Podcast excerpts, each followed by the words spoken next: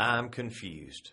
Recently, I was greatly honored to be asked to do a keynote speech at the Behavioral Safety Now conference. Who, me? I asked. Most of you know that the folks at BSN have pretty much set the gold standard in behavior based safety thought leadership for some time. In fact, I learned when I got there that I was the only non PhD keynote speaker ever in 17 years. So, what could a guy like me bring to the party that hasn't been discussed already? Now, my usual morning routine is to push a dumbbell up into the air while listening to Bon Jovi at a level which usually gets my wife pretty mad, although my dog Elvis seems to like it. Lately, my wife's been pretty happy since I've decided to forego my favorite music in favor of listening to my collection of past presentations from the American Society of Safety Engineers, the National Safety Council, BSN, and the like. It's taken a lot of self discipline to go from working out with Bon Jovi to pumping iron with BBS consultants, but I'm glad I've done it. And having sifted through the absolute best and worst speakers of these conferences, I have become thoroughly confused. Here's why. I heard a BBS consultant do a presentation on the role of steering committees in BBS. I was eager to learn more. The gentleman started up with a few introductory comments saying, I have absolutely no research to back up what I'm about to say. It's my opinion. Immediately, red warning lights flashed through my brain. I almost dropped the dumbbell on my head but caught it in the nick of time. So, okay, I'm about to hear some consultant give me an opinion without any research to back it up. This should be fun, I thought. The consultant went on to offer his advice. I tell all my steering committees you should meet weekly to decide who to positively reinforce or R plus in behaviorist lingo. Good. Weekly is sure better than monthly recognition. Next, he said, you should go out and find a person who's done an observation and recognize them in front of their peers. Huh? I thought that public recognition can backfire, since some people are afraid their peers will perceive them as the teacher's pet.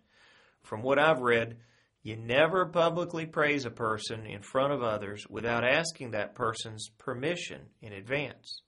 Third, you should know your employees and know what's really reinforcing to them. So you need to learn as a manager what each person likes and find something you can say that links to that. For example, if they like bonsai trees, you should find an article about bonsai trees and give it to them and tell them you thought they'd like it. Now, Maybe you know a lot of guys who like to grow bonsai trees, but I don't. And if I ever do take up bonsai growing, I'd probably like a bonsai tree more than an article about one. Plus, while it's important to know what people are like and what they're interested in, it's also important to let them choose what's positively reinforcing to them. Fourth, you should celebrate improvements in the process monthly but never do the same kind of celebration twice in the same year. And oh, yes, never ever give people tangible award gifts. Mix up your celebrations. Do pizza this month and watermelon the next. That's the key. Hey, last time I checked, pizza and watermelon are tangible, unless someone has invented antimatter pizza. While there's a place for company picnics and they have some value, one safety director lamented the fact that we feed them for being safe, and the next minute we tell them to lose some weight in our new wellness program. Hmm. Fifth, celebration should be linked to contingencies. Don't throw a safety party, but be specific about what your team did and why we're celebrating. Now, I like this one. The whole idea of pinpointing a behavior or result, celebrating it as a team, how we improve performance, that's pretty powerful. Six, it's wrong to focus on gifts and awards. You lose the personal touch. You shouldn't give the same gifts to people, but if you do, make sure they have a logo on them. Uh, Earth the Consultant, the latest research of Fortune 100 managers puts logo gifts as the least effective motivator of all. Bill Sims' research shows that over 90% of us have received a logo gift we did not want, need, or use. Conclusion most logo gifts become throwaway items in a landfill. Seventh, 500 coffee mugs isn't R plus for anyone. I totally agree. But you've contradicted your earlier statement where you suggested that giving everyone watermelon or pizza is a positive reinforcer. If we can't make 500 people happy with a coffee mug, logic says we can't do it with 500 pieces of pizza.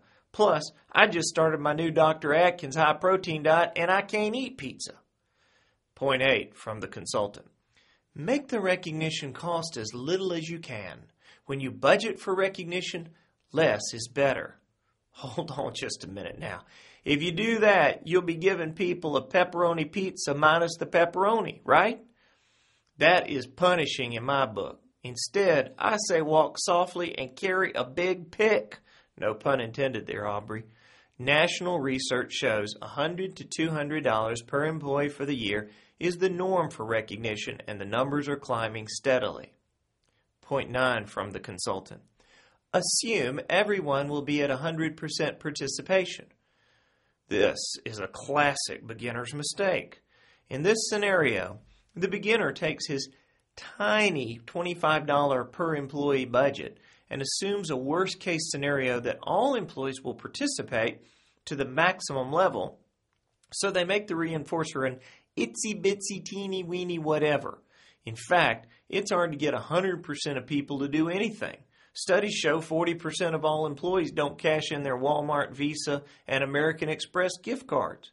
So by planning that 100% of people will participate, you actually shoot yourself in the foot.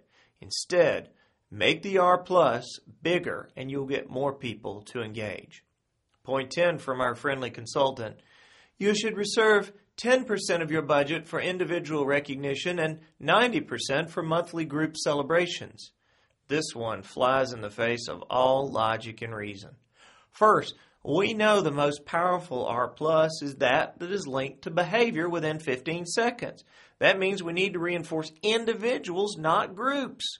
Group reinforcement, while creating powerful peer pressure, might be positive, but it certainly is not immediate, and by George, it is uncertain. In Aubrey's book and mine, PIC blows the doors off PIUs hands down any day of the week. Maybe you're as confused now as I was. There sure does seem to be a lot of confusion on the part of companies who've implemented BBS over the last 15 years. Some of it's absolutely hilarious. For example, a company was interviewing BBS consultants in their selection process. One PhD was asked, How many failures have you had? He replied, We don't know. We didn't follow up with our clients after we trained them in our process. to prepare for my BSN keynote, I conducted a survey of companies to see how their BBS processes are going. You can get a copy of that survey along with a link to one of my presentations free